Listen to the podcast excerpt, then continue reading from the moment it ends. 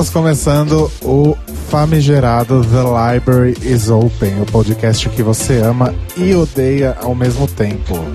Estamos na nossa edição número 32 para falar sobre o quarto episódio da segunda temporada de Academia de Drags e sobre o episódio que não existiu da oitava temporada de RuPaul's Drag Race, que se tivesse existido teria se chamado Countdown to the Crown.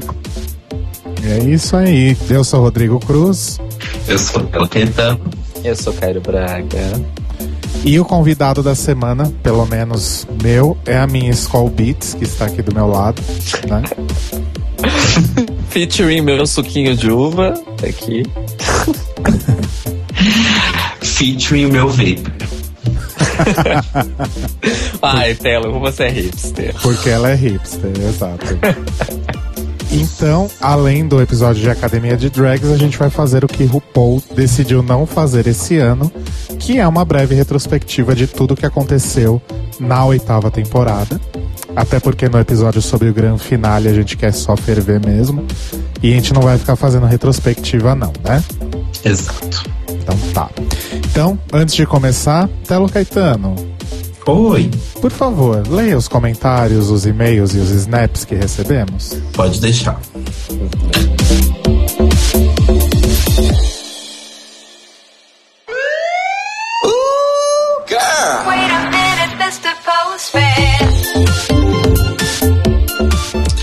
Bom, lendo aqui os comentários dessa semana, temos alguns comentários lá no nosso Mixcloud. O primeiro é do Frank Aleixo, que tá sempre aqui com a gente. Ele Beijo, começa falando o Frank. seguinte. Beijo, Frank. Ele começa dizendo: Nossa, esse monte de Inês Brasil meio que me broxou de ver a temporada.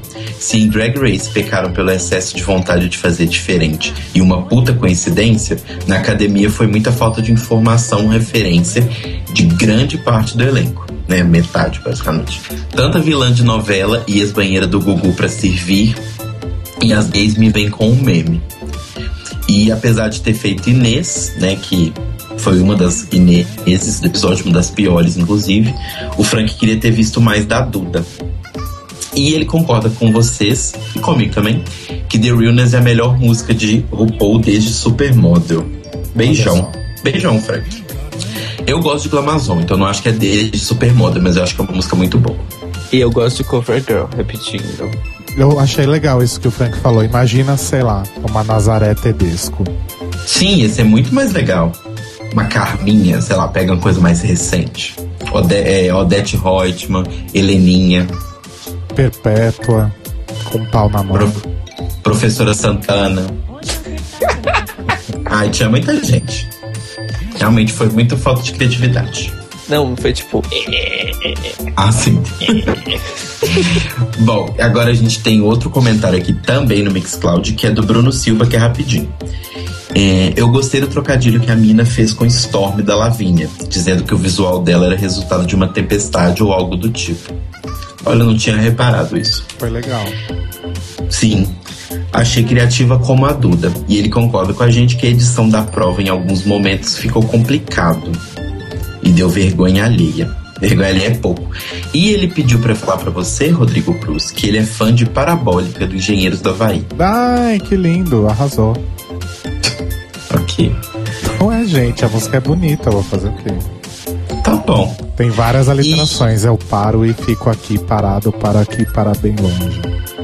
A distância não separa para. Mano, não passou a febre do Engenheiros ainda. Não, ainda não. Isso é impressionante, né? Eu achei que com o lançamento do disco do Radiohead ia passar, mas não passou. Não, gente, pior que passou, eu não tô mais ouvindo. Apesar de ter baixado um torrent com a discografia inteira. Apesar da crise. Ai, ai. Bom, esses foram os comentários. E eu tenho um pedido de desculpas uh, para fazer, talvez, que é pro Luiz Felipe Alves, que veio comentar com a gente também, tanto pelo Twitter quanto pelo Mixcloud, e pro Biel, também do, do meu grupo de comentar RuPaul aqui com as manas de PH, que eu brinquei no episódio passado falando que a Malona ia sair no próximo episódio.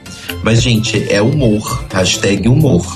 Todo, desde que a Malona participou aqui com a gente no primeiro episódio, a gente tá sempre brincando que a Malona vai sair no próximo episódio. A gente não sabe quando a Malona vai sair. A Malona não falou pra gente. Se é Sabe? que ela vai sair, né? Exato, a gente não sabe nem se ela tá na final e etc. Então, assim, é uma piada. Então, assim, hashtag humor. E, mas desculpa se vocês interpretaram como spoiler, realmente não é. Porque um dia pode ser que a gente acerte. E talvez um dia isso seja spoiler. Sim, mas a gente não tem tanto acesso a ponto de saber quem que são as finalistas, por exemplo. A gente não sabe. não. Isso é fato. Não faço a mínima sabe. ideia. Mas era só isso. E os beijos, eu queria mandar beijo primeiro, antes de vocês. Eu queria mandar beijo para todos os ouvintes que me deram parabéns, que me mandaram mensagens, que postaram na minha timeline no meu aniversário, que foi segunda-feira passada, né, dia 9, especialmente pro Felipe Raulino, pro Adriano Gasoli, pro Matheus Guimarães e pro Rafa, que participou com a gente aqui do nosso episódio 3 dessa Dois. temporada. Dois. Isso, do episódio 2 da, tem- da oitava temporada de RuPaul. Beijo pra vocês, meus lindos. Muito obrigado. E depois eu vou responder todo mundo com calma, gente. Mas é porque essa semana tá corrida. E vocês, têm beijos? Eu não tenho beijos. Apenas. Eu tenho um beijo só, assim. É um beijo pra democracia. Que foi embora, né? Que foi embora. Nos deixou, infelizmente. Pegou as malinhas dela e foi pro Uruguai, assim como a gente tá querendo ir. Achei maravilhoso tweet hoje de manhã que o Rodrigo até é, deu retweet, que é. Oi, meu nome é Democracia. Eu, te, eu tenho 14 anos. Na verdade, eu teria se eu não tivesse sido morta no dia tal, tal, tal. Adoro. Não podemos esquecer também que neste sábado, 21 de maio, o primeiro dia da virada cultural aqui em São Paulo, vai acontecer o concurso Rainha da Virada 2016, a batalha de drags da virada cultural. Pelo segundo ano consecutivo, e agora o evento está mais peitudo, perucudo, bucetudo do que nunca, né? Porque vai ter Yara Sofia fazendo três shows durante o concurso e entregando a faixa para a vencedora. Serão batalhas só com músicas brasileiras, assim como no ano passado, de vários estilos e várias épocas. E a lista das drags selecionadas já saiu. A gente vai deixar o link aqui na nossa descrição para vocês conferirem e já organizarem a caravana de torcida para ir lá. Nós três estaremos lá belíssima torcendo. Qual a torcida de vocês, gente? Gina e Nina. E você, Rô? Hum, não sei, tem tanta gente legal, né? Tem. Tem Eva X, tem Yasmin. Mas acho que eu vou torcer pra Gina e ou pra Nina também. Bom, eu tô torcendo pra Gina, pra Nina, pra Eva e pra Eslováquia. Beijo pra Eslováquia. Seis da tarde, dia 21, Palco Aroche. Abrindo o Palco Aroche na Virada Cultural, Rainha da Virada 2016. Bora lá. Ah, Bora lá. os jurados, né, gente? Luísa Marilac, Fátima Fast Food. Beijos pra Fátima Fast Food. E a Penélope Nova. De novo. É isso. gosto. A Luísa também tava no ano passado, não? Luísa tava no passado, verdade? É, Bom, isso. mas gente. é isso então. Você vê que a gente tá um pouco pra baixo hoje, depois dessa merda toda que anda acontecendo no Brasil. Mas se você quer participar com a gente da nossa bolha de escapismo e um pouco de felicidade na semana de bosta, você pode mandar seu comentário para o nosso Facebook, que é facebook.com/barra The Libraries Open Podcast, ou no nosso Mixcloud, que é mixcloud.com/barra The Libraries Open Podcast, ou pelo nosso e-mail thelibrariesOpenPodcast@gmail.com, ou no nosso portal Mamãe, que é o acoisatoda.com. Então, sem mais delongas, vamos falar então sobre o episódio 4 de Academia de Drags.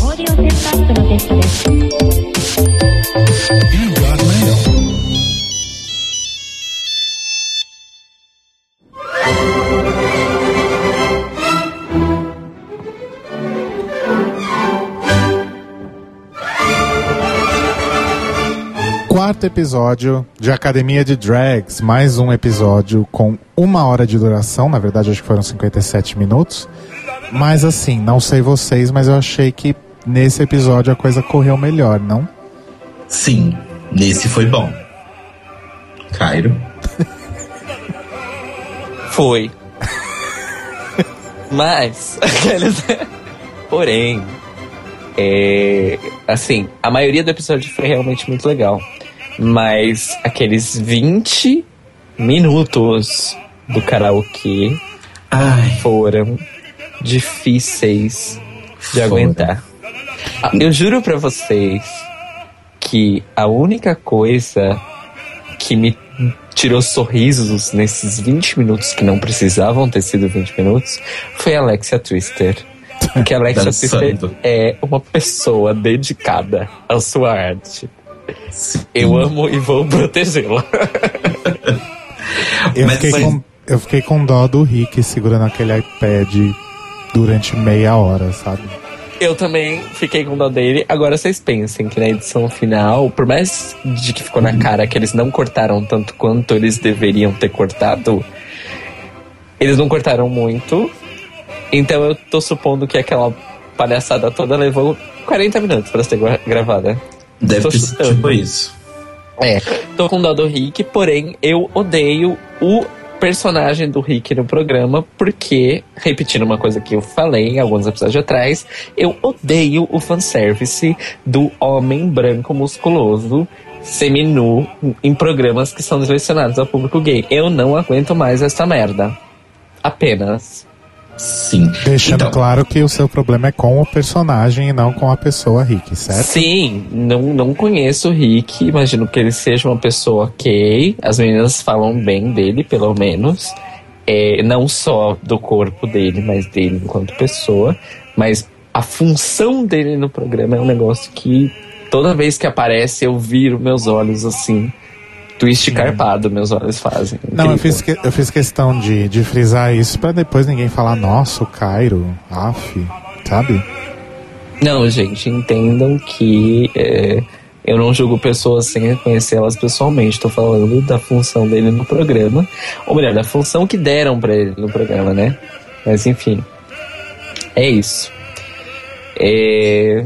Karaokê, apesar de ter sido 20 minutos desnecessariamente, teve seus momentos. Como, por exemplo, Makaila tendo aquela voz de trovão que eu não esperava.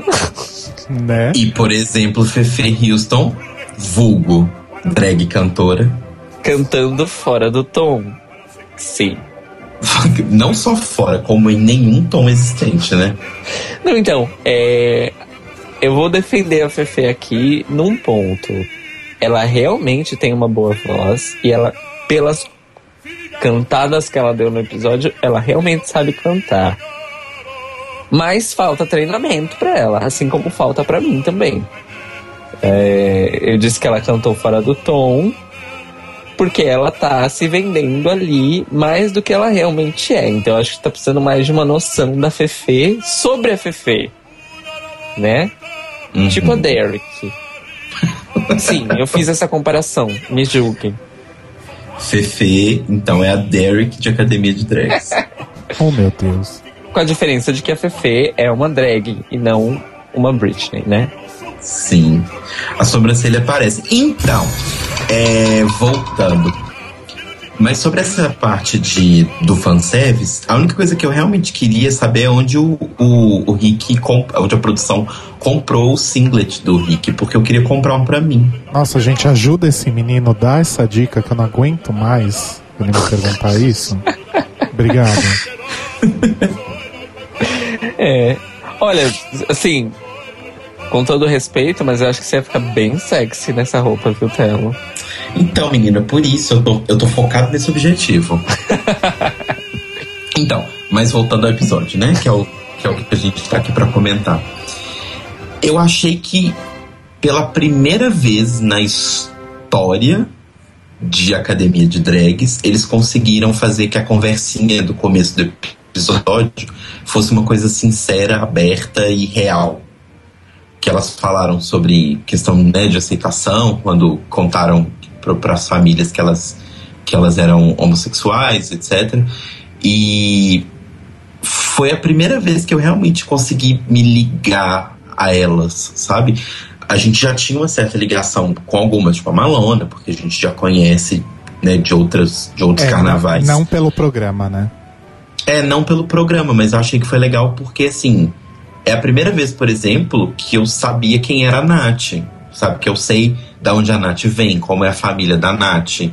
É, sabe? Que tipo de relação ela tem com o mundo, como que ela entende o mundo. E isso foi muito legal. Eu acho que é uma coisa que eles podiam trabalhar melhor, talvez. Precisou ter muito, ter poucas, né? Agora só tinham seis. Mas eu acho que eles conseguem trabalhar isso melhor dentro dessa temporada, ou, ou talvez na próxima temporada. Mas é uma coisa que eu achei muito interessante essa conversa do início, porque é basicamente por isso que a gente gosta de Drag Race, né? Pelo menos eu gosto muito de realities no geral por causa dessa parte mais humana. Aliás, é, beijo pra Nath que tá entrando na minha lista de favorites. Sim, sim, muito boa. Também está entrando na minha. E... Mas assim, a gente vai chegar no look, que eu só tenho coisas maravilhosas pra falar dela nesse episódio. Mas enfim, é. o... Eu também gostei muito dela desse momento. Achei que foi uma, um momento que mereceu ter sido estendido nesse episódio. Sim. E funcionou muito bem, foi muito legal. E eu também gostaria de mandar um beijão pra pessoa que não só é uma drag incrível e que se tudo der certo vai estar na final, mas porque é minha amiga, Mina de Lyon, que eu sei que aquele choro dela não foi forçado. Uhum. É, ela realmente ficou muito emocionada com aquele comentário da, da semana passada que ela recebeu, de que falaram que ela era um ator infiltrado, porque realmente ela fez teatro na adolescência. E realmente ela passou pelas coisas que ela relatou depois, né? De que as pessoas criticam. Vejam se tem cabimento, gente. Veja se tem cabimento, gente. Como diria a Mina de Leon, a pessoa ser empurrada pra fora de um grupo de teatro porque ela é feminina demais, gente. Não é verdade? Não faz sentido nenhum. Não faz sentido nenhum. Não faz sentido nenhum. Apenas não faz. Não. É, esse povo vive um teatro que não é o teatro que eu conheço. Que eu vivi a vida inteira. Então, beijo Mas pra eu- mim, né? E eu gostei muito também de saber a história de cada uma. E foi muito legal. Muito legal mesmo. E Malona sempre falando coisas muito importantes. E um detalhe muito importante é que foi uma conversa natural, né? Não Sim, foi sim. como na introdução dos primeiros episódios em que notava-se aí uma um pouco de, de forçação de barra nos papos, né? Não era tão espontâneo assim. Apesar de ter rolado um, um momento maravilhoso, acho que foi a Sasha. "Ai, Ah, não sei o que, porque ontem, na semana passada. É, então, é, mas é tipo, é, esse, esse, esse momento foi uma prova de que quando a produção estimula um assunto que as participantes é, têm como falar sem, sem grandes cerimônias, como é esse caso, de como foi se assumir e, e sofrer discriminação, o negócio rende bons momentos e momentos sinceros. Então, nem tudo que a produção propõe acaba artificial, né? É muito legal isso aí. Sim, e a Malona piadista, como sempre, né? Quando a Nina falou que. A Mina falou que tinha 31 anos, a Malona imediatamente olha pra câmera. Oi, como assim? Não, não, a ca... eu vou fazer um gif da cara da Malona quando a mina falou, nossa, tô com quase 30 anos, e a Malona, "What?" Por falar em caras da Malona, e a cara da Malona quando a Fefe tava fazendo o discurso I'm a Survivor? Vocês repararam nisso? Uma cara do tipo, ai, que bicha chata do caralho. Ai, gente. Eu gosto da Malona por causa disso. A Malona é um ser humano muito bom. Porque ela não esconde quem ela é. A Malona é que nem eu. Se ela ouve algo que. Ela não consegue ser política, ela faz um roll eyes na hora, assim. É uma pessoa reativa. É. Eu também não consigo esconder, não. Tipo, tá- às vezes as pessoas até viram e falam, nossa, você ficou puto, né? Sim. Bom, e aí, terminado o karaokê, é revelado o desafio principal, que é um, um passo a mais, digamos assim, né? É revelado que elas iam cantar no desafio principal, na prova principal, e não iam simplesmente cantar, e sim cantar uma área de uma ópera.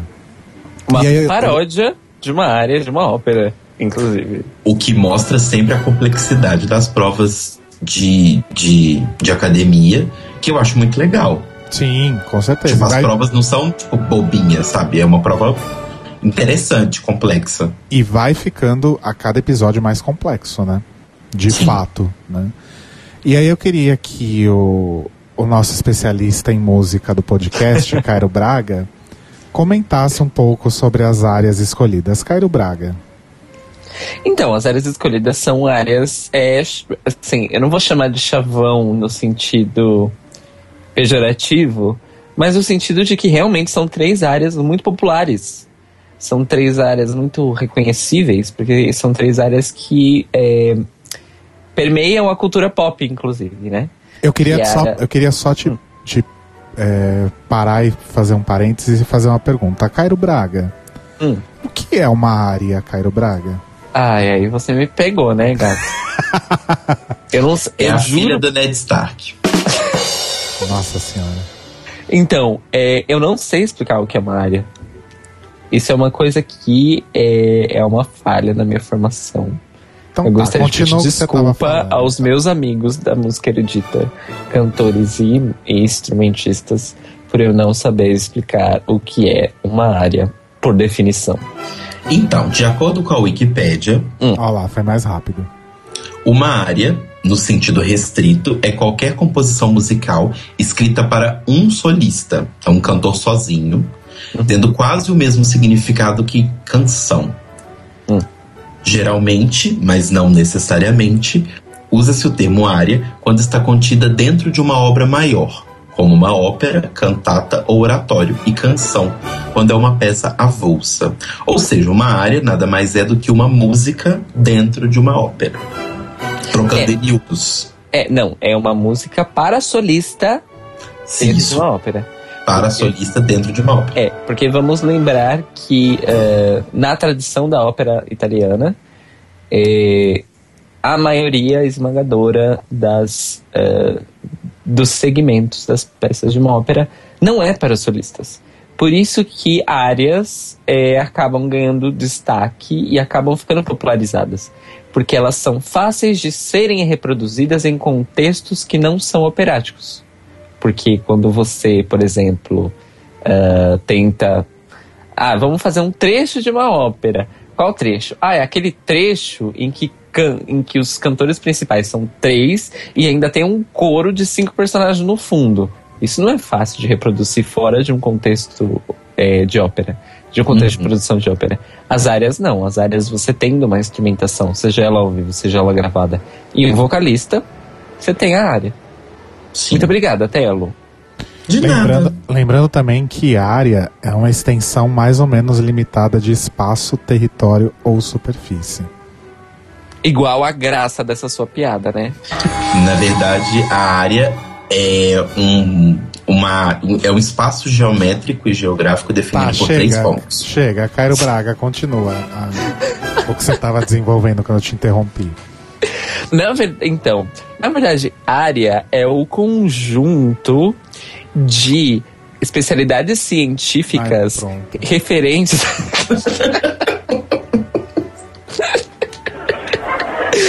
é...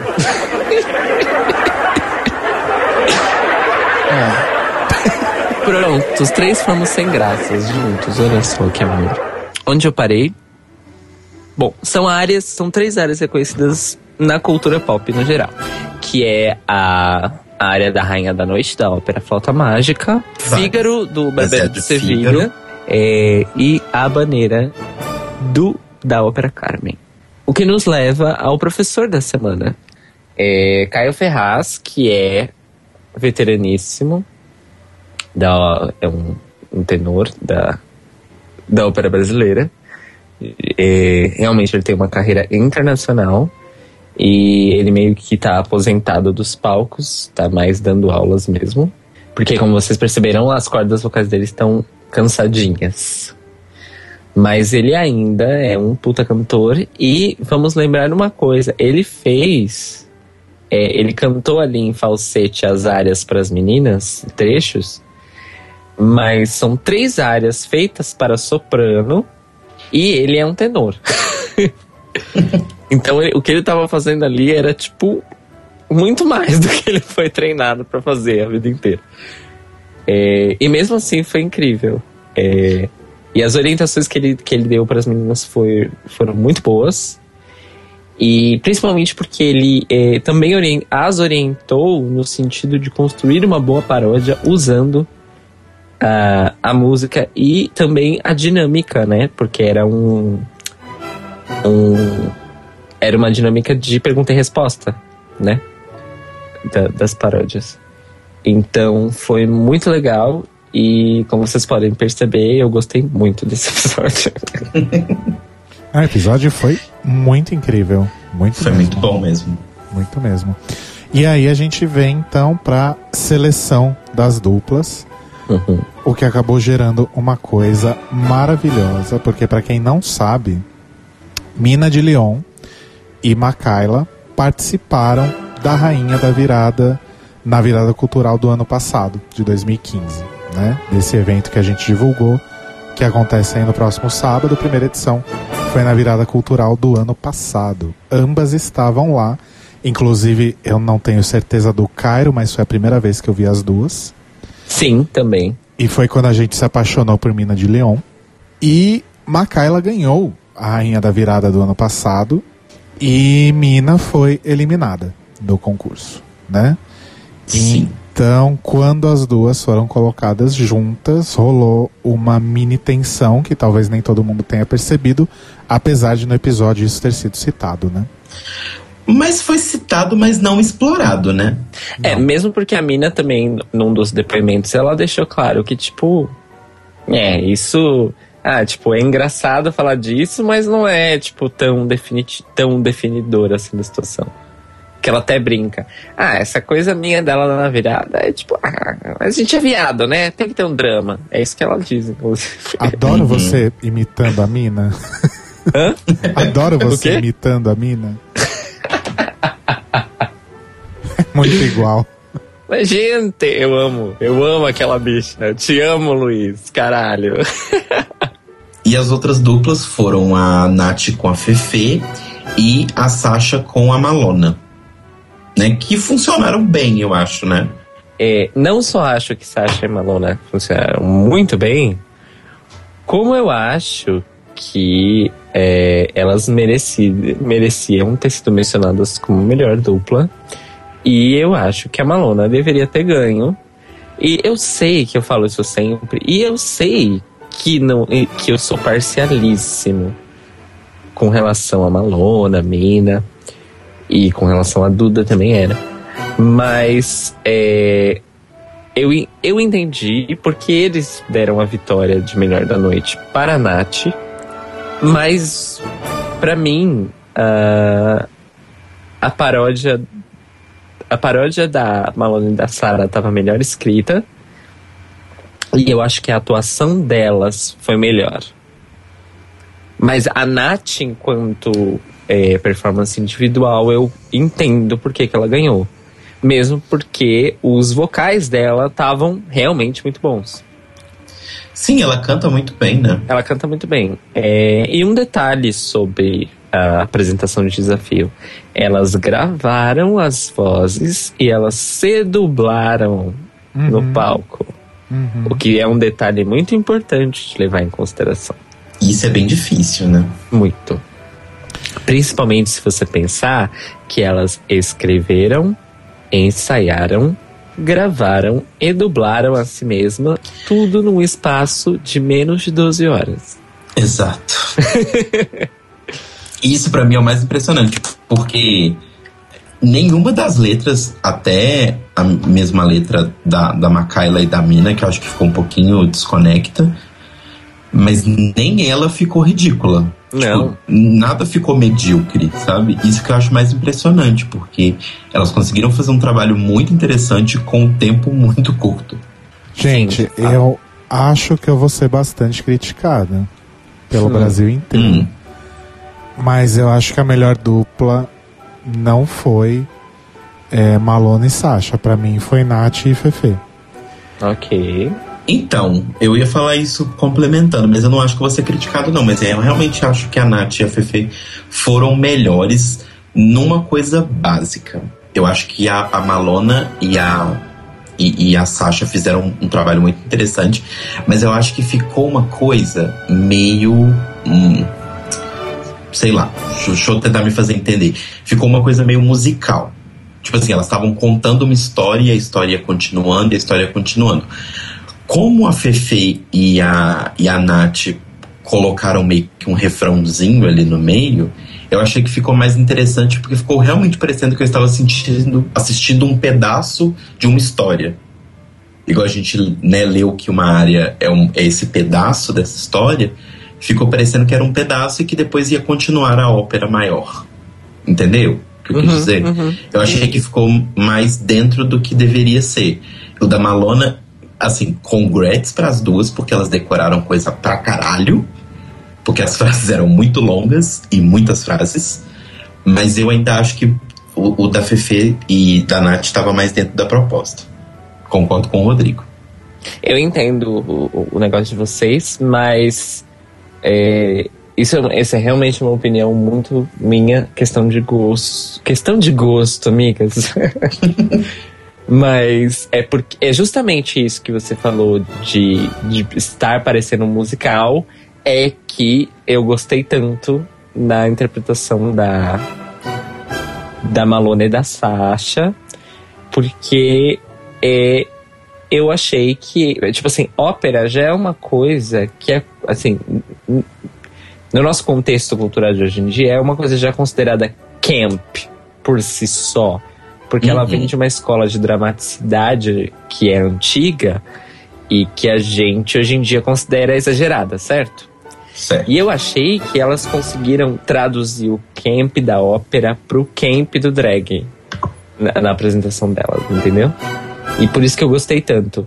Fora que eu achei que elas estavam muito bem entrosadas. Eu realmente achei que a paródia delas foi muito boa, a historinha. E de repente a Malona tira um punhal. Eu não tava esperando por aquilo.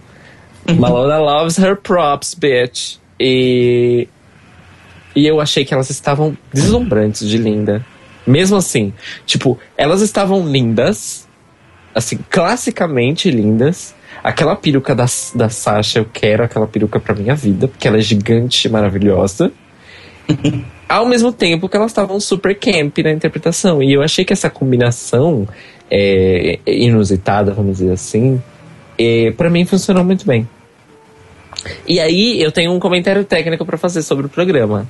Eu quero mandar um beijo para o diretor de cinematografia e para os câmeras deste episódio, porque o trabalho de câmera desse episódio foi excepcional. Principalmente na apresentação de desafio. Foi Sim. excepcional. Tava lindo. As cores estavam lindas, a iluminação tava incrível. Ó, beijo pra vocês. Não, realmente ficou muito bom. E, gente, só voltando um pouquinho na parte que elas estão se arrumando, Hum. qual que é o nome daquela drag que entra pra poder fazer umas entrevistas com elas no meio ali, meio bastidores? Aquela é a Luli Fashion, que, por sinal, é a dona e proprietária da Luli Hair. Ela é uma drag. Ah, ela é a Luli Hair. Ela é a Luli Hair. O nome dela é Luli A- Fashion, a mas ela é a instituição. Luli Hair. Ela é a instituição. Instituição Luli Hair, exato. E realmente, ela é uma, uma drag peruqueira é, famosa, realmente, aqui de São Paulo. Tem seus Uhum. anos e anos aí de carreira. E, e o lance de um dos prêmios da pra vencedora ser perucas da Luli Hair é porque as, as perucas, é, pelo menos as perucas custom, né, as perucas personalizadas, personalizadas da Luli, elas são caríssimas porque ela faz tudo à mão. É, não, as É. perucas dela, as que ela usa são babadeira, né? É, e é, ela tem um lance que ela, ela consegue construir é, aquelas peruconas é, estruturadas com cabelo humano. Igual aquela mesma que ela usa. Que é uma peruca com Foda. estrutura e é de cabelo humano, cabelo verdadeiro. Então ela é babadeira e, e isso é uma coisa que é, eu queria muito mais intervenções dela no episódio. Então, Eu acho ela muito legal. Eu ia comentar isso. Eu gosto muito das, das intervenções dela no meio do episódio, mas eu tenho uma sugestão Hum. para a produção do programa. Seria muito legal se essa esse sneak peek, né, que é ela entrando ali, tipo, aí dá para você mais ou menos entender qual é o tema da prova, mas não sacar 100%. Eu fiquei pensando nisso, até comentei com o Rodrigo quando a gente assistia. Seria super legal se isso fosse ao ar no domingo tipo um sneak peek do episódio, sabe? E é ela, tipo, entrevistando as meninas, aí você consegue dar uma fisgadinha ali na roupa, uma fisgadinha na maquiagem, uma fisgadinha pelo assunto, do que, que elas estão falando, pra dar pra você mais ou menos saber sobre o que, que é a prova. Então talvez seria uma forma do canal de academia. Aí é uma coisa mais, né, quando o programa for crescendo e tal, que eles tiverem mais tempo, mais grana de produção pra poder fazer isso. Mas eu acho que seria super interessante pra estender a duração do programa, pra não ficar só um dia, basicamente. Uhum. Mas aí falando então da outra dupla, né? Que foi Mini Makayla. A dupla que acabou indo pra recuperação. Não tinha muito como defender mesmo, né? Não. E assim, eu, eu, eu vou falar que, assim, nesse, assim como no episódio anterior, assim que no episódio anterior não, por causa das Inês. Mas eu acho que nesse episódio, assim como lá no karaokê e tal, no episódio inteiro não teve ninguém que foi muito mal. Eu acho que no caso delas saltou muito, porque as outras foram muito boas. Sim. Foi mais uma questão de contraste do que necessariamente elas terem sido péssimas. Não, e outra, né? É, é sempre muito bom ver ah, que as pessoas têm autocrítica e noção. As, na- nos comentários, né, que inseriram das duas durante a performance delas, elas falaram, tipo, a gente tava fazendo o nosso melhor, mas a gente sabia que a gente não tava boa. E eu acho que, assim, o que mais derrubou elas foi, eh, além da, da paródia ter sido um pouco mais fraca que as outras duas, mas a dublagem, né? Porque Uhum. elas deram umas tropeçadas na dublagem. Sim, elas esqueceram bastante, principalmente a Mina. Uhum. Esqueceu bastante. E aí veio a dublagem entre as duas pra fazer a competição, né, de quem ia ficar. E eu posso também, talvez eu seja bastante criticado, mas eu acho que foi a primeira vez que a gente viu as notas do boletim fazerem algum efeito, porque Foi. eu acho que se a Mina não tivesse em primeiro lugar desde a primeira semana no boletim, ela teria saído fora. Eu também acho. Eu concordo com você. Tanto que a galera surtou, né? Nos comentários da internet. Sim. Revoltadíssimos. Revoltadíssimos. É, eu fiquei não revoltado, mas assim, porque eu também gosto muito da mina, mas igual eu falei com o Rodrigo, porque o meu top 3 foi desmantelado, porque as duas estavam nele. Pois é. Então, qualquer uma que saísse eu ia ficar muito triste, mas eu acho que a mina ficou. Não porque eu acho que ela fez um- um- uma dublagem ruim, porque eu acho que não foi ruim, mas eu acho que era uma questão de estilo da música, o estilo do performer, né, etc. Mas eu acho que ela só ficou porque as notas de boletim dela são melhores. Pois é. É, e ainda bem. pra mim. Eu gosto muito da Makayla. A Makayla já provou duas vezes que ela é uma ótima performer do programa. Ganhou Rainha no passado, não foi à toa. E é como a Alexia disse, né? De que ela ela disse para as duas que elas duas são drags, que ela gosta muito do, do estilo das duas, são estilos muito diferentes, mas que ela quer ver as duas, ver as duas performando por aí pela noite e tal, porque elas têm muito a oferecer. E eu concordo com a Alexia. Sim. Então foi uma, uma, uma eliminação difícil, vamos dizer assim. Tanto que a Silvete fez questão de frisar, né? de Uhum. que essa foi muito difícil. E aí eu acho que por isso que a nota do boletim veio pra resolver o dilema, talvez. Só mais um comentário sobre a dublagem. Adorei quando a mina falou: De repente, atrás de mim eu ouço um espacate. Fudeu. Sim. Fudeu. Fudeu. Ai, menina é muito maravilhosa. E eu adorei a música dessa menina. Eu não conhecia ela. Eu A também não conhecia Minaj. ela. Achei ela uma fofa. Sim, ela parece muito uma menina que fez faculdade comigo, que é a Jordana. É, segundo informações de, de meu Mose Marco, ela participou do The Voice Brasil. Hum, É, e ele falou que ele achou estranho ela ter sido tão fofa, porque parece que no The Voice ela era meio, meio bitchy, assim. Ué, vai ver que ela É. aprendeu alguma coisa no The Voice, né? É, gente, é o reality da Globo, sei lá. Eu, se eu chegar, se eu passar perto da Globo, do prédio da Globo, eu fico azeda. Então, E fora que acho- agora ela tá, tipo, bem e tal. Tá famosa e etc. e tá, tá fazendo uma carreira dela, independente de, de The Voice também, né? E eu, também, e eu também gostei da É música. difícil ser- ficar triste com as contas pagas. É, pois é. e ela. Eu gostei da música, me surpreendi, não achei que eu fosse gostar da música. E também beijo pro Jalu, que também foi jurado. Eu não sabia, não tava esperando. É, Regina Volpato foi uma jurada ótima. Beijos. Regina Volpato não é só apresentadora de casas de família, tá, gente? Ela tem uma carreira, tá? Ai, mas eu É. queria ter visto mais dela, mais comentários. Eu também, porque ela fez comentários muito legais. Aretusa, Aretusa também devia ter mostrado ela falando mais coisas. Enfim, foi muito legal o episódio como um todo. Nath tava linda, meu Deus do céu. É que eu, eu falei do- dos looks de Sasha e, e Malona, que eu amei e achei dramáticos, assim. Mas a Nath me surpreendeu, não porque eu não esperava isso dela, mas eu não esperava que ela fosse usar o look nesse contexto. Entende? Hum, entendi. Porque como a, a proposta dela e da Fefe era uma coisa mais escrachada, eu achei que elas iam dar uma, vamos dizer assim, um- um- uma representação disso no look. Mas aí foi o contrário. Inclusive, o look da Nath tava um look bem concurso de beleza, né? De drag. Só que, Total. tava, só que tava lindo. Lindo. A maquiagem dela tava impecável, gente. Ao passo disso, do lado dela. Nossa, gente. Gente, assim, a maquiagem da Fefe tava muito ruim. Não, então, e só ficou mais. De novo, a história do contraste, né, Tela? Sim. Mas sério, quando eu vi a cara dela, sabe o que, que ela me lembrou? Ela me lembrou aquele noivo que foi transformado em noiva pela Jocelyn Fox, que ficou prateado.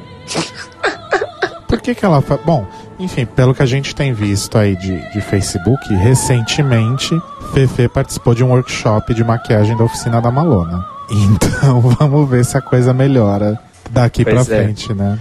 Vamos E a roupa acompanhar. tava bem fraquinha também. De novo, a história do contraste, porque aquele vestido da Nath era, tipo, deslumbrante. E a Fifi tava, tipo, com um corset e um pano. né? E apesar de eu gostar muito dela também, acho que a roupa da Macaila tava um pouquinho off, porque era, por mais que você quisesse escrachar, era pra representar uma ópera, né? E ela tava uma coisa meio, sei lá, 80, sabe? Anos 80, estranho. É, então, é que o, nesse caso, o figurino dela estava servindo a paródia. Porque na letra, essa era o, o conflito, né? Da letra. De que a calça não dá, fi. A gente vai performar, precisa de um vestido. Essa era a paródia. Achei muito com cara de brechó. Mas no geral, os looks estavam muito bons. Sim, Muito com bons certeza. mesmo. Nada tava horrível. Bom, então agora temos aí ainda resistindo Mina, Nath, Malona, Sasha e Fefe. O que é impressionante. Fefe é realmente Andréa Mello da Academia de Drags. Então vamos ver no próximo episódio o que, que vai acontecer, né? E agora a gente vai falar de um episódio que não existiu. de, RuPaul's Drag Race. Vamos lá.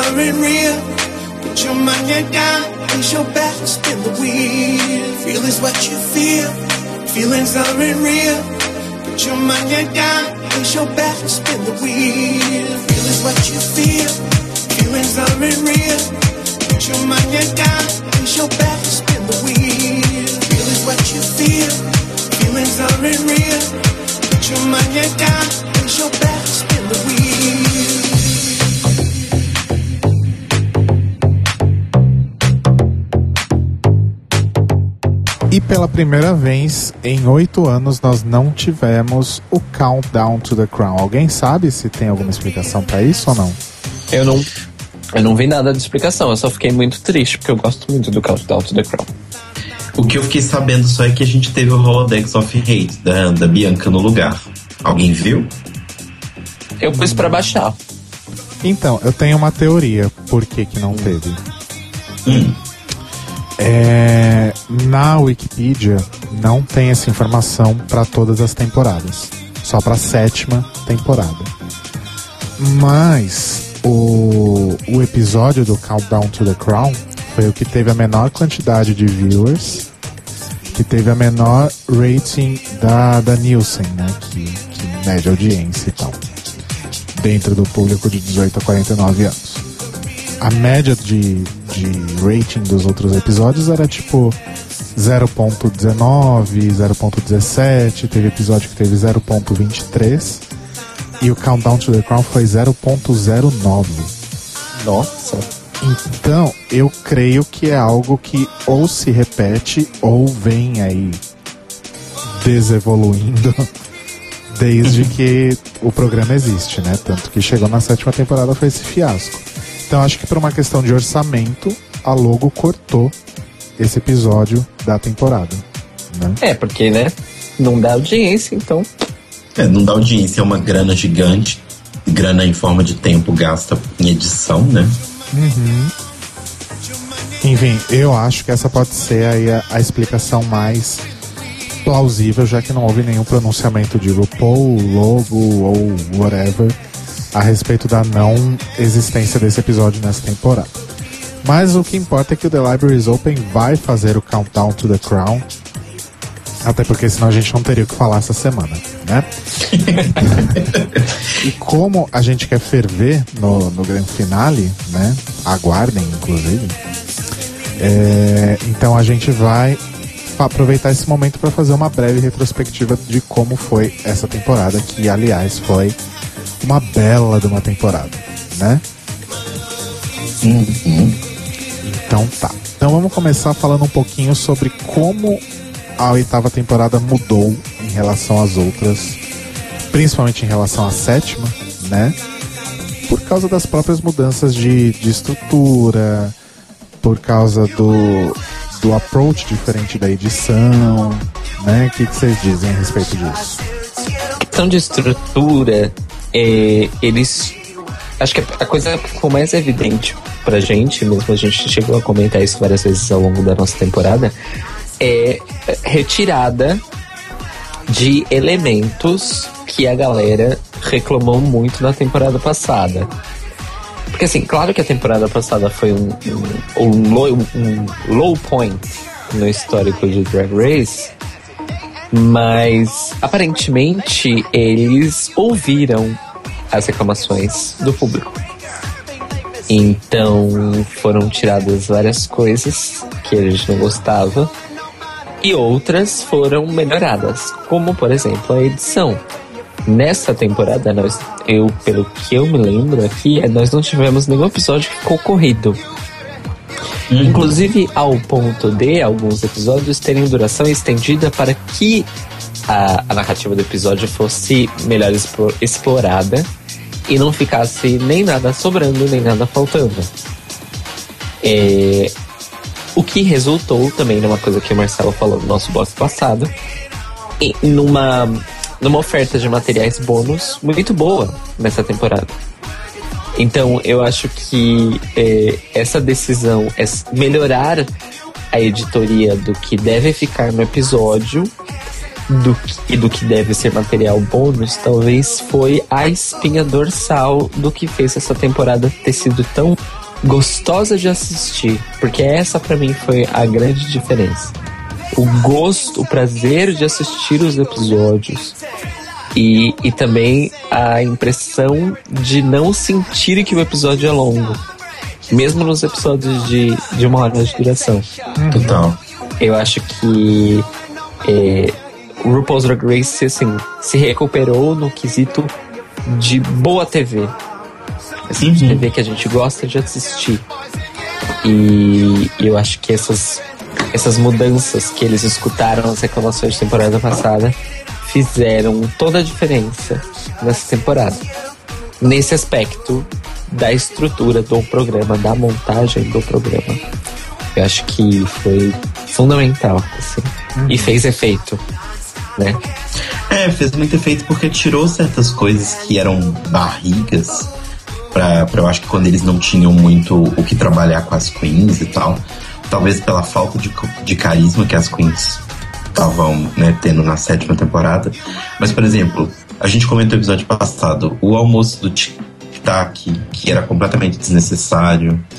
Ah, uma coisa que eu acho que aí nem, nem tanto de estrutura do programa, mas eu acho que mais principalmente de narrativa, que era o que me incomodava muito e eu achei muito legal nessa temporada, que é a não tentativa de criar uma mocinha e uma vilã desde o princípio da temporada.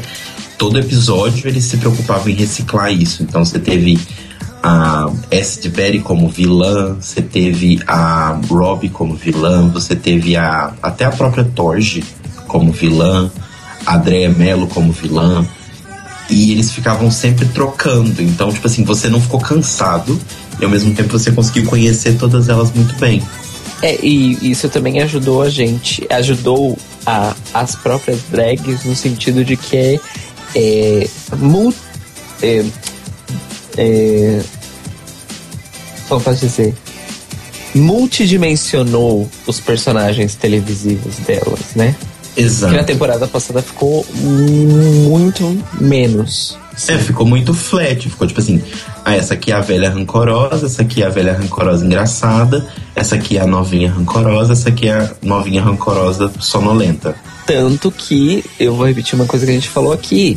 As duas que se destacaram, se destacaram porque simplesmente a edição não conseguiu é, deixá-las bidimensionais. Porque elas eram muito, muito. Elas eram muito elas pra isso, que foi a Trixie e a Kat. Que acabaram, é, vamos dizer assim, furando esse bloqueio temporada passada. Uhum. E Mas e, e dentro disso também, eu acho que o próprio fato né, deles terem mudado essa narrativa de cada episódio dar foco em uma ajudou uma coisa a melhorar estruturalmente do programa, que era uma coisa que eu acho que sempre acontecia, que é tal Queen ganhou, tipo, sei lá, são 10 minutos de episódio e tal Queen já ganhou três falas, né? Mostrou, tipo, depoimento, mostrou ela falando sobre isso, mostrou uma cena dela do workroom. Ok, ou ela vai ganhar o episódio ou ela vai sair. Isso era muito óbvio antes. Uhum. Era muito claro. Principalmente quando tinham muitas, que eles não conseguiam dar atenção pra todas. Era muito claro quando aparecia uma, sei lá, durante mais de 10 minutos, que é porque ia ter alguma, algum momento breakthrough com ela. E nessa temporada, como eles conseguiram trabalhar muito bem todas, né? Por exemplo, a Kimchi teve foco nos primeiros episódios, aí depois ela ficou um pouquinho apagadinha, depois ela voltou a ter foco, e aí ela apaga um pouquinho e volta a ter foco, e isso aconteceu com todas. Foi muito legal porque deu essa, essa tridimensionalidade que você comentou com elas. Então, não era óbvio quem ia se dar mal, quem ia sair nos episódios. Aproveitando isso, é, acho que uma, uma coisa que a gente ganhou, um belo presente que a gente ganhou nessa temporada, foi justamente a oportunidade de conhecer um pouco melhor cada uma a partir das interações entre elas na workroom, que é algo que ficou completamente fora da edição frenética e maluca do ano passado, né? Sim. E isso se deve a formatos diferentes, aos episódios de uma hora, né? Talvez a menor quantidade de queens que entraram na temporada, mas de qualquer forma tudo foi muito conduzido para que todas elas tivessem o seu espaço, algumas um pouquinho mais, algumas um pouquinho menos, mas de uma forma muito equilibrada, para que a gente conhecesse a vida de cada uma.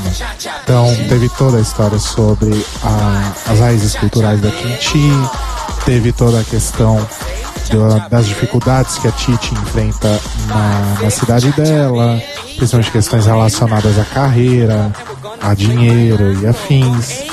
A gente teve todo o histórico do trio New York, né? A, a Thorge pôde falar um pouco sobre as aptidões artísticas dela, a Acid sobre a Acid sobre o trabalho que ela realiza em Nova York, principalmente o trabalho artístico, todo o lance de, de militância da Bob, quer dizer, então a gente pôde realmente conhecer muito eh, sobre cada uma, independentemente do que elas estavam fazendo na workroom. né? Realmente a gente pôde acompanhar melhor as histórias. Agora, se a gente pensar, por exemplo, a sétima temporada, eu não conheço muita história da, da Ginger, por exemplo.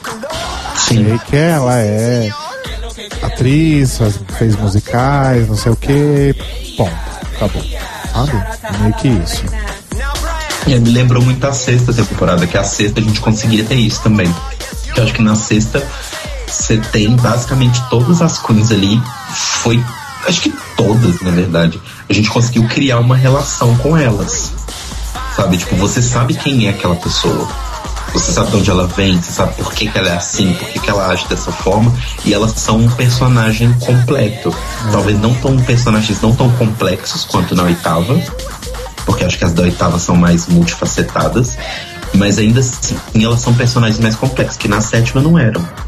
E isso já puxa um, um outro ponto aí que a gente queria falar a respeito, que, fazendo já esse paralelo com a sexta, a gente vê que nós tivemos participantes que eram extremamente carismáticas e que conquistaram a gente de uma forma ou outra em algum momento da temporada. E eu vou citar como exemplo duas que nem tiveram tanto destaque assim, mas a gente falou muito sobre que foram duas queens que a gente meio que começou com o nariz torcido e depois a gente aprendeu a gostar muito e valorizar o trabalho, que são a Cynthia e a Robin. Né? A Robin apareceu naquele contexto de que parecia que ela ia ser a Shade Queen da temporada e o jogo virou, né? E a Cynthia, aquela pentelha chata que quer placar um bordão a qualquer custo, mas que é, no fundo, uma das pessoas mais doces que esse programa já viu. Né? Exato. É, não, e, e eu acho também que é impressionante como se a gente pegar os podcasts mesmo que a gente gravou, como que a nossa opinião foi mudando durante, todas as temp todo, durante toda a temporada. Tipo, a gente não gostava da Tite no começo. E é difícil lembrar que a gente não gostava da Tite porque a edição conseguiu nos mostrar que ela tem facetas de que você pode não gostar dessa parte dela, mas ela continua tendo essa outra parte interessante. Sabe? A, a edição conseguiu puxar isso muito. Tanto que a Andréa Mello tinha episódio que a gente falava: Nossa, no Untucked ela foi um amor e tal, ela é uma pessoa muito fofa. Aí no outro episódio, nossa, ela é muito chata. Aí no outro episódio, não, ela é legal. Aí no outro episódio, não, ela é muito chata. E isso que é boa TV, sabe? Isso que te faz assistir todos os episódios. Eu Sim. concordo plenamente. Plenamente. São facetas diferentes, né? Não, não ficou aquela Exato. coisa vilões barra é, vilões versus heróis, né? É, que inclusive é um, um- é uma muleta e uma coisa forçada que acontece em basicamente todos os reality shows de competição. Exato. E assim, o que eu fiz a comparação dessa temporada com a sexta, que eu acho que tem muito sentido por essa questão do carisma, é que não entendam mal isso que eu vou falar, mas sabe quando parece que é tudo roteirizado certinho, porque são personagens tão bem construídos e tão reais, e cada um é tão seu único, seu próprio, que você parece que foi escrito por alguém, sabe? Porque, tipo, sei lá, eu, eu lembro muito da sexta, é uma das minhas temporadas preferidas, acho que se não for a mais, né? Tipo, a minha preferida de todas. Mas eu acho que assim, você consegue estipular cada pessoa ali por um gimmick dela. Então, assim, se você, sei lá, designer representa drag queens em posters minimalistas. Você consegue reconhecer todas as queens da sexta temporada por posters minimalistas. E eu acho que as da oitava a gente chegou muito perto disso. Não acho que passou, apesar de ter mais carisma na, na oitava do que na sexta. Mas eu acho que a sexta tinha personagens mais marcantes. Mas eu gosto muito disso. Eu acho que eu falei isso no episódio que a gente tava gravando que eu finalmente entendi qual foi o problema da sétima temporada. Não foram as provas, não foi ter dado foco pra moda, né, pros looks, etc. O problema foi falta de carisma. E aproveitando, eu falei da, da Cynthia e da, da Robbie. Nessa questão de carisma, tem alguma outra que vocês queiram destacar? Eu acho que todas. Eu realmente eu consegui, tipo, tirando a, a, a Neisha, que eu acho que ela também é carismática, mas a gente viu ela muito pouco, e a Laila também, porque a gente viu muito pouco. Eu acho que todas ali têm um certo carisma, sabe? Até a própria Derek, tipo, ela não é um personagem que é tão desprezível a ponto de que você simplesmente quer que ela suma. Por mais que ela seja insuportável, era interessante ligar a TV para ligar o episódio pra assistir ela. É, é um, é, um, é um tipo de, de carisma meio RPG, sabe? Que serve tanto pra. Não é só, tipo, carisma legal, que a pessoa é carismática. É tipo, carisma é também a, a capacidade que a pessoa tem de trazer atenção pra ela. E eu acho que todas eram muito carismáticas, todas tinham esse, esse poder, sabe? Mas eu acho que se eu fosse destacar quem realmente foram pessoas que, tipo, eu gostei do clima da pessoa, é com certeza a Bob, a Torge e a Quinti, sabe? E você, Cairo? Ah, A Kinti é uma delas. A Torge é outra delas. E a Bob é outra delas. Desculpa.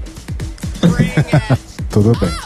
Já que a gente já falou um pouquinho dela, vamos falar sobre a Queen que provavelmente despertou amor e ódio, às vezes ao mesmo tempo, em todos nós, que é a nossa querida Derek Barry, né?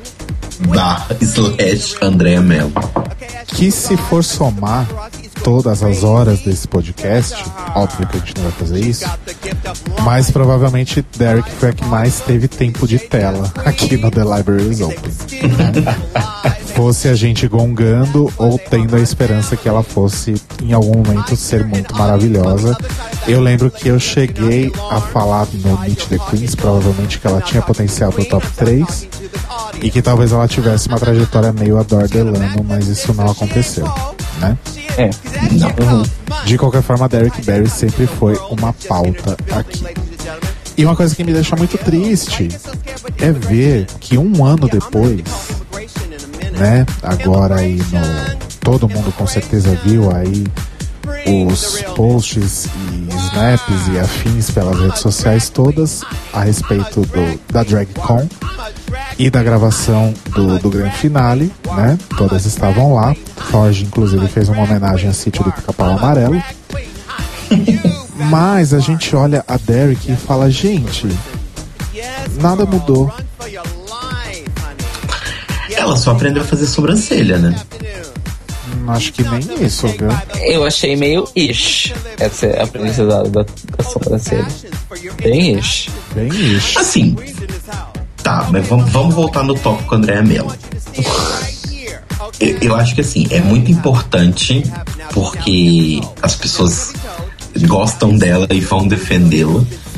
De que o problema nosso com a Derek sempre foi de que apesar dela se mostrar muito disposta a ouvir, né, mais do que muita gente ali, ela estava muito disposta a ouvir críticas e aprender e tal ela parecia não ter noção do que ela fazia. Então, por exemplo, assim, o que a gente comentou da Mina agora em academia, né? A Mina e a Makaela, que elas tinham noção de que elas tinham sido as piores, eu acho que essa ficha nunca caiu pra Derek. Sabe? Ela, tipo, ela sentia que esforço era igual a resultado. E não é. Nossa, pode crer. Foi isso mesmo. Foi exatamente isso. Porque assim, ninguém duvidava que ela estava se esforçando. Isso não era.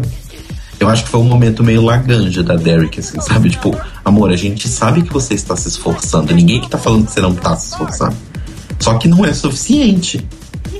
E aí entra a questão que foi a única coisa pessoalmente que me incomodou nessa temporada, que é o fato de que eles perderam muitos talentos por erros pequenos, que eu acho que não foram erros grandes. Cito aqui nomes: S de Toge e Robbie. Eles simplesmente abandonaram esses talentos em prol de defender uma história da Andrea Mello de superação. Pois é. Que faz televisão boa? Faz porque ela é famosa. Vamos assumir que, tirando a RuPaul e talvez a Michelle Visage e o Carson, porque eles né, são pregressos de outras coisas, mas ela é a pessoa mais famosa que estava ali dentro. Ela era a única pessoa que realmente era alguém que estava ali dentro. Então, era importante para a produção que ela não saísse no terceiro episódio, porque seria um quebra-clima para as milhões de pessoas que começaram a assistir só por causa dela. Porque eu tenho certeza que muita gente começou a assistir por causa dela. Uhum, com certeza, isso com certeza. E a presença de, de Andrea Mello no, no programa acabou gerando aí uma das maiores batalhas de Drag Race até hoje. E quando eu digo batalhas, eu estou falando sobre manifestações de fãs, que foi Team Derek versus Team Bob. Né? Nossa. Ou como eu andei lendo por aí, Derek Army. E aí eu quis morrer quando eu vi isso. Nossa, E foi bem feio, né? Porque a gente já viu discussões muito acirradas nos grupos de RuPaul, defendendo uma drag ou outra, né? É, claro, todo mundo tem sua preferida, mas chegou a um nível um tanto quanto escroto, né? Bastante. Chegou a um nível escroto a ponto de rolarem declarações racistas e afins, né? Foi, foi bastante desnecessário. Eu acho que todo mundo tem direito de defender a sua preferida, mas assim, né? Vamos, vamos respeitar não só a outra participante que você está ofendendo no fim das contas, mas também as pessoas que gostam daquela participante, como eu tenho tentado fazer com os fãs da Bob, apesar de estar um pouco difícil. É, é o que a titia Flávia sempre fala lá no, no Brasil Lip Syncers, né? E, e- e todo mundo começou a repetir isso e virou um mantra das pessoas que estão de boa no grupo, que é você não precisa diminuir uma Queen para enaltecer a que você gosta. Exato. como tudo Só- na vida. Exato, só enalteça que você gosta. E se você não gosta da que o amiguinho está enaltecendo, o amiguinho não pediu a sua opinião, ele está enaltecendo a Queen. Você não precisa ir lá falar a sua opinião. A sua opinião não é tão importante assim, meu amor. Você não é um floquinho de neve especial. Tem ela mandando a real. Não, mas é verdade, porque assim, eu acho que as pessoas, pelo fato delas terem uma tela no- na frente delas com um quadrado em branco escrito o que você acha sobre isso? Que o Facebook tá lá e aquela barrinha de texto piscando, não quer dizer que você tem que escrever. Sabe? Você não precisa externar. Você não precisa ficar o dia inteiro no grupo postando memes de Inês Brasil do negócio, sabe? Tipo assim, eu acho que às vezes as pessoas perdem um pouquinho o foco e aí eu acho que nessas horas o programa perde toda a carga política que ele ainda tenha ou que ele ainda pretenda ter, sabe? É como se varresse tudo e virasse tipo simplesmente qualquer coisa. Ontem mesmo eu tava dando uma vasculhada pelos grupos e tal, né, vendo o que, que tinha acontecido, se realmente não tinha tido nada, e eu descobri o negócio da Bianca. E tinham pessoas tendo uma briga, tipo, briga true, de ofensas, quando começaram a puxar assunto de America's Next, Next Top Model. E aí eles falando quem era injustiçada, quem era a verdadeira rainha da temporada X, Y ou Z, e etc, etc, etc. E no fim das contas vira só uma troca de insultos. Exato. E não é, não é shade. Vocês não estão jogando shade. Vocês não estão sendo inteligentes. Vocês estão só ofendendo uns aos outros. É muito diferente. Sim. É, e é aquela coisa, né? As pessoas têm muito tempo livre, né? Então vamos, Nossa, muito. vamos usar o tempo livre para fazer alguma coisa que preste. Bom, é, como qualquer temporada de Drag Race, a oitava temporada também teve vários flops, né? Várias coisas que a gente olhava e pensava, gente, qual a necessidade disso? Uma delas foi uma coisa que eu não entendi até hoje, né? E que talvez vocês ouvintes nem se lembrem. e que talvez devesse ter sido tirado da, da edição final de algum dos primeiros episódios, já que não foi usado pelo Foi menos usado uma ou duas vezes. foi usado uma ou duas vezes e em alguns pequenos vídeos de conteúdo extra no site da Logo, deve ter mais um ou dois, né? Que é a famigerada Shade Tree. Oi? Onde anda a Trade Tree? Beijo, Shade Tree. Ela faleceu, Clau. Bom, agora que a temporada acabou, ela faleceu. Mas assim, de certa forma eu fico muito feliz que não tenha funcionado, que não tenha dado certo. Talvez até não tenha aparecido nos episódios seguintes, justamente porque provavelmente rolou algum alguma enquete com algum focus group, alguma coisa, e as pessoas falaram, é, não, né? Porque fica muito com cara de reality show padrãozinho da Endemol, né? Total. Super.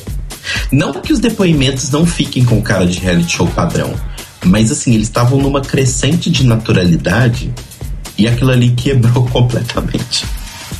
E eu acho que também as próprias queens não souberam usar ou não foram instruídas a usar a Shade Tree da forma como ela deveria ser usada. Porque o que, que eu penso, né?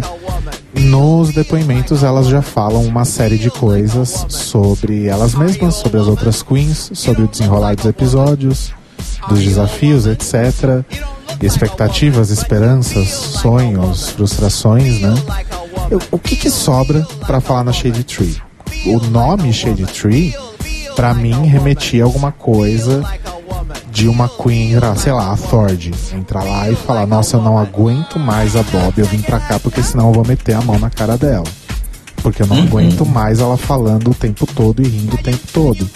É por isso que eu estou aqui, porque eu preciso desabafar e falar que eu odeio ela, que eu quero que ela morra. Quer dizer, não precisava ser tão agressivo assim, mas acho que pra mim a Shade Tree funcionaria para isso, para você fazer aquele depoimento ali na hora, naquele momento que você precisa extravasar. Mas isso já era usado de certa forma nos depoimentos habituais. Então, what's the point, sabe? E a gente sabe what's the point. O point é divulgar a loja da RuPaul. Sim, Só que em nenhum momento houve, porque a a gente sabe que a RuPaul vende e vende na cara dura, né?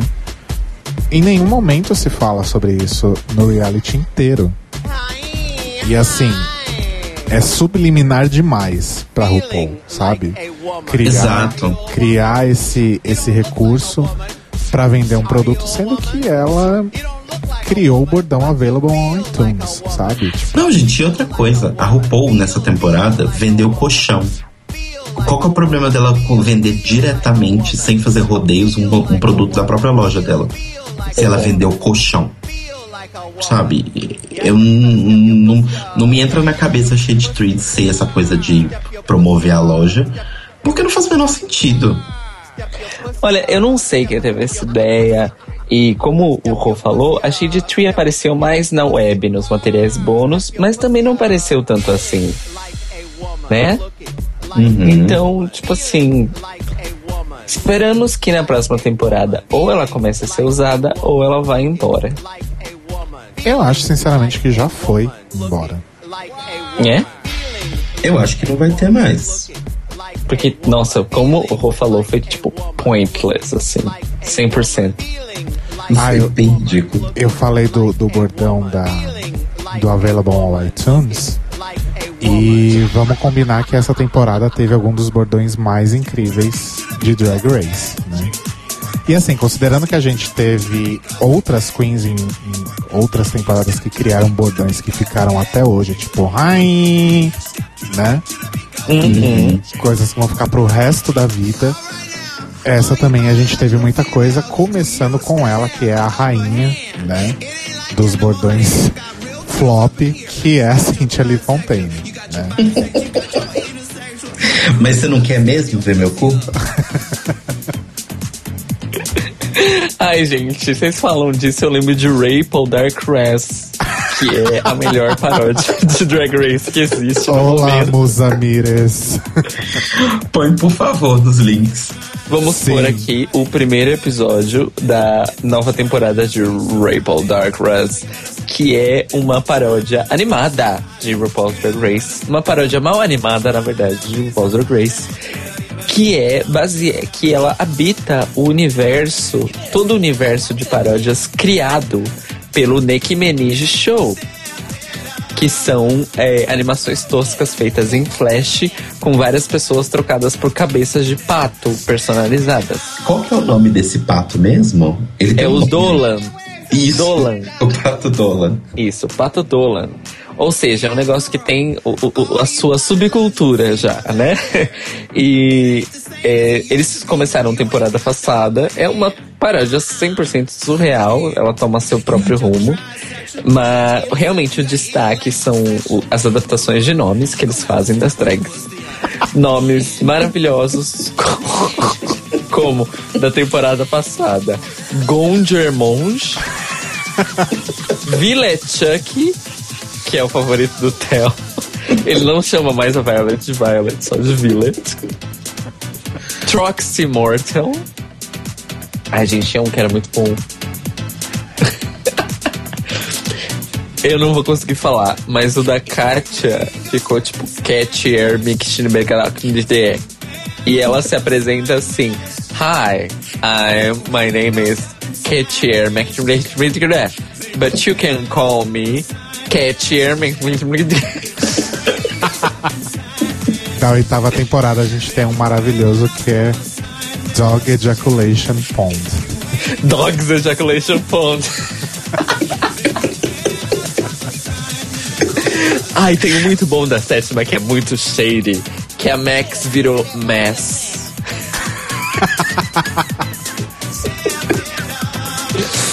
A Rapel é a Rapel, né? A Michelle é a Mikkel. e a coisa que mais se fala da Mikkel em Rapel da Grace é Shut Up Mikkel. E. Enfim, a gente vai deixar o, o primeiro episódio da, da nova temporada de Rapel Dark Rest, que se chama Cooping It 100. e que termina com uma paródia épica de aplausos. Sim, maravilhoso. É épica, apenas épica. E eu vou fazer aqui a minha melhor imitação de. Como é que é o nome que ela ganhou? Em Rapel? A Cynthia. Ai, Você lembra. Rô? Não lembro. Então, é, ela tem uma voz, tipo, uma voz de uma pessoa que tá com um problema grave na garganta de cigarro. E ela fala: Olá, me- meus amores, do you wanna see my cookie? Assim. Não, e as vozes são maravilhosas. Tipo, a voz da Acid Betty é tipo a voz do Stephen Hawking. É maravilhoso. E a voz da Sharon Needles é tipo voz de filme de terror. Tipo, É tipo um demônio. é, é muito bom. É muito Não, detalhe, Acid Betty não, Ashit Bitter. e a. e a Torge que fica fazendo. Woo! Yeah! O tempo inteiro. E a, a Rapel fica rindo da, da Bob, que virou Boob, o tempo todo. E a Boob, what's so funny? Aí a RuPaul começa a rir de novo. But I, I didn't say anything funny. E a RuPaul começa a rir de novo. É maravilhoso. É maravilhoso. Ai, Brasil. Ai, assistam Rapel. Inclusive, se na- no ano que vem vocês não quiserem ver Drag Race, assistam só o Rapel, que já é maravilhoso por si só. Ai, Ai, ano, passado, ano passado, a, a melhor coisa foi que elas foram parar numa ilha de monstros. E elas foram sequestradas pelo, pela Bible Girl 666. Foi muito incrível. E ano passado a Alaska dublou a si mesma em alguns episódios. Mentira. Sim, de verdade. Que maravilhoso. Ai, Ai, gente. mas voltando da nossa digressão. A gente teve. see my cookie? É, a gente tava falando dos bordões. Sim. Bom, Cynthia tentou tanto que emplacou o cuco dela, né? Pois é. Emplacou mesmo? Emplacou. Nossa, o povo fala até hoje. Até Alaska deu a benção no cuco. Inclusive, é, já saiu spoiler de quem é a Miss Congeniality, né? Mas a gente não viu e não quer falar sobre isso, então não venham comentar nas nossas redes, tá? Porque a gente quer esperar Isso. o, o grande finale. Mas eu tenho certeza que a Cintia ganhou a Miss Congeniality. Aliás, em quem vocês votaram? Eu votei na Ford, porque eu resisto até o final. Então, eu votei na Tite. Eu votei na. na... Olá, Moza Myers. Eu votei na, na Cynthia. Ai, ai. Ai, gente. E outro Bom, a- além do cuco. Hum. tem o Purse First, Market the Clippers first. Bah! que virou até música, né? É, Claro, né? Your makeup is terrible. Exato. Mas assim, eu gostei muito do Purse First porque eu acho que foi um dos primeiros bordões colaborativos da temporada, porque de, de todas as temporadas, porque apesar da Bob ter sido a, a criadora do, do meme, ele foi meio que abraçado por todas, né? Inclusive a Andrea Mello já fez Purse First. E elas fizeram no top 5 também, todas chegando na boate com a sua bolsa entrando primeiro.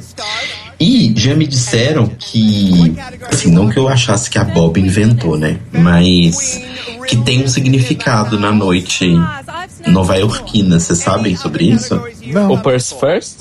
Sim. Não, não sei. Que é tipo uma expressão meio tipo dinheiro na mão, calcinha no chão, sabe? Olha. Como se fosse tipo sabia, assim, que legal. dinheiro primeiro e depois a gente conversa.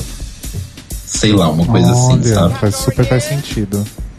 Tem uma vibe, E o legal do, digamos. e o legal do Purse First é que ele surgiu meio que espontaneamente, né? Porque foi depois que a Bob fez aquela bolsa horrível. Sim. e ficou obcecada com a bolsa. Mas eu gosto muito porque é, é um meme que só as pessoas de, de, de RuPaul entendem, sabe? Então, assim, foi muito engraçado esses dias porque eu tava no YouTube vendo um vídeo da UOL, eu não lembro qual vídeo foi. E aí sempre tem aquela coisa americana e brasileira de, tipo, ir nos comentários e comentar first, né? Tipo assim, eu fui a primeira pessoa a comentar. Só que sempre foi uma coisa muito mais presa ao mundo nerd e, mundo do pessoal de gameplay, essas coisas. E aí eu entrei num vídeo, se eu não me engano, foi um vídeo desses de maquiagem que a UOL tá soltando. Acho que o da Chanel, não sei. E o primeiro comentário de todos era um link. E quando eu cliquei, era só a foto da mão da Bob segurando a bolsa. Adoro. Amo, amo. E foi uma coisa, tipo assim, em qualquer contexto ninguém entenderia isso, sabe? Mas é uma piada que conseguiu ser global o suficiente pra, pra ser usado dessa forma. Tipo, igual estão fazendo Purse First, Raven Second. Ah, eu já li essa, eu achei engraçado. Mas não, não vou. Eu já, hoje eu li no Twitter First First Aécio Second. que é melhor, gosto mais. Gosto mais. E aí a gente tem um outro bordão que também vai ficar pra história, que é. Mas eu costurei tudo na minha roupa. Você tá vendo essa roupa aqui? Ela tem bainha. Rodrigo, cada ponto do, do meu corpo que você olhar tem um ponto de costura. É um tecido amarrado na sua cintura. It's a piece of fabric. It's a piece of fabric. Eu, eu gostaria que isso fosse traduzido por é um pedaço de pano. Inclusive, ouvintes, eu devo fazer a camiseta It's a piece of fabric. Sim. Eu acho metalinguístico. Faz agora, inclusive. Farei. Com a cara da Michelle. Como disse nosso querido Marco Aurélio Magoga, delusional, né? Completamente. Completamente. E, e foi bom porque. Ah, e claro, a gente não pode esquecer, falando nela, dos bordões que ela reaproveitou de músicas da Britney, né? A Bob pensa que ela vai me derrubar, but I'm not that innocent. Cada vez que tinha uma- um, um trocadilho com Britney, eu queria morrer. Gente, não, sabe? Por que Andréa Mello? Ai. Tipo, por quê, sabe? E, e o que eu não entendo é que assim, a pessoa entrou no programa com um discurso. Eu quero me desligar da minha imagem de só Britney. E aí a pessoa fica tentando fazer a Cynthia Fontaine emplacando bordão de música da Britney, gente. Ah, não. Ai, gente. Bom, Já não basta a RuPaul fazendo piadinha com as músicas da Britney em todos os episódios? Stronger Than Yesterday. Exato. Bom, Derek Barry, a Queen número 100, mas que ocupa o nosso lugar aí, no, o- ocupa um lugar nos nossos corações aí, na primeira colocação das Queens mais gongadas de todas as temporadas, junto com Miss Fame, né? Sim. Quem mais que a gente gongou horrores? Considerando que a gente só cobriu a temporada passada e essa, Não, mas vamos pensar no geral. Laganja, Amo. que Não inclusive posso a falar. Laganja também curtiu um tweet seu, né, Cairo? é, a Laganja também curtiu um tweet meio. Só Só, porque eu meu falei agora. o nome dela, eu nem marquei ela. Como eu fiz da outra vez. Exato, só falta você, Telo. Ah, eu vou mandar pra Pra ela. entrar nesse seleto clube. Gente, será que ela entende? Será que ela joga no tradutor ou só tá o nome dela lá? Ela deve jogar no tradutor, provavelmente. Né, Pra saber o que as pessoas dizem também, mas é aquilo que a gente falou da outra vez. Ela fica jogando o nome dela no- na busca. Mas é o que eu falei, gente. Um- Uma boa, uma boa, uma boa, um bom monitoramento de mídias sociais é isso. Você não joga só a hashtag, só a arroba. Você joga a palavra solto também, ué. Agora, porque quando a, a Miss Fame curtiu um, um tweet meu, eu tava gongando ela e ela curtiu mesmo assim. Então, não sei. Ai, Ela tava ocupada repetindo a cara dela em outras pessoas. né? Ou falando com galinha.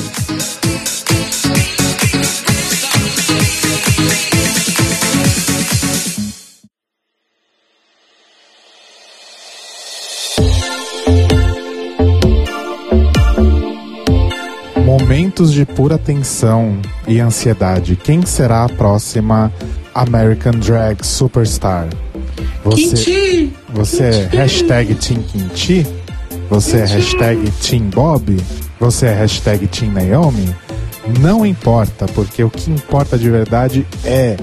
O que importa é que o grande finale rola hoje, se você está ouvindo o podcast exatamente no dia em que lançamos, ou já rolou agora essa semana, então talvez você até já saiba quem é a vencedora. E nós vamos, obviamente, falar sobre tudo o que aconteceu no grande finale em um episódio especialíssimo do The Libraries Open. Olha só Olha só.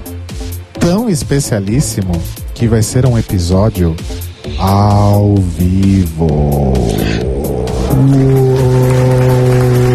Tan, tan. Tão especialíssimo que vai ser uma transmissão ao vivo em vídeo. Você vai nos ver ao vivo em cores, em sabores, em Em sorrisos. dores, enfim. Em Ai, que bonito. Não é?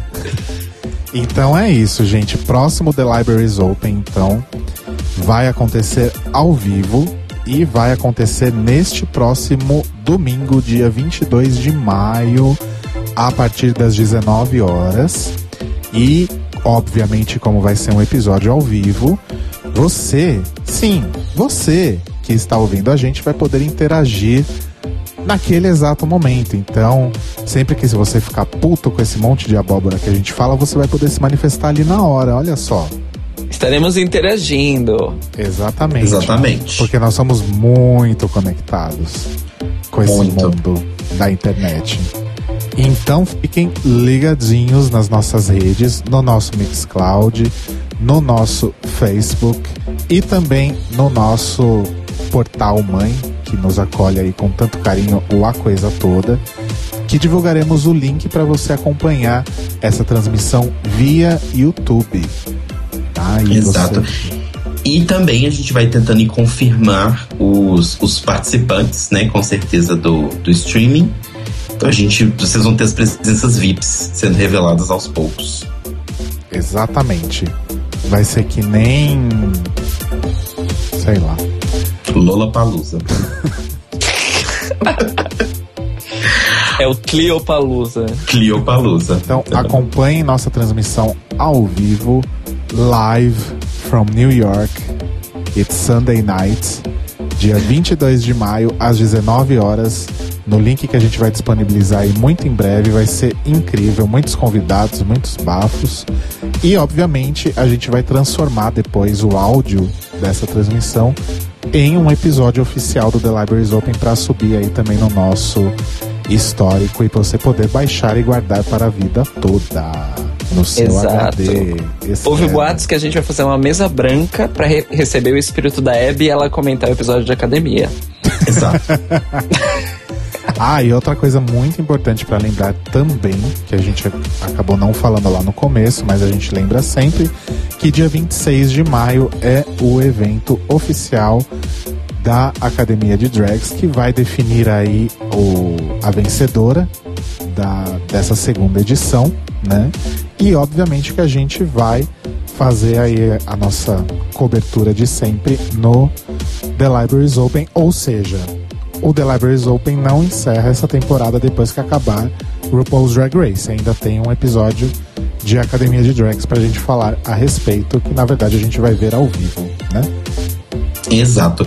E como a gente já está se aproximando também do final da temporada, lembrem-se sempre que vocês podem continuar mandando temas que vocês querem que a gente fale depois que acabar a temporada pro nosso e-mail, né? E também nas nossas redes e perfis pessoais. E só um parênteses nisso que o, que o Telo falou. Os temas que vocês querem que a gente fale depois das merecidas férias que a gente vai tirar, né? Porque não é fácil. É estranho. The struggle is real. A dificuldade É, é real. muito real. Muito real, vocês não têm ideia. Mas a gente promete que não vai ser férias de três meses igual da, da outra vez, né, gente? Que a gente parou em junho e voltou em setembro. Eu não faria promessas. Porque, como diria Humberto Gessinger, o céu é só uma promessa. Tchau, gente! Puta que pariu. Tchau, gente. Tchau, beijos.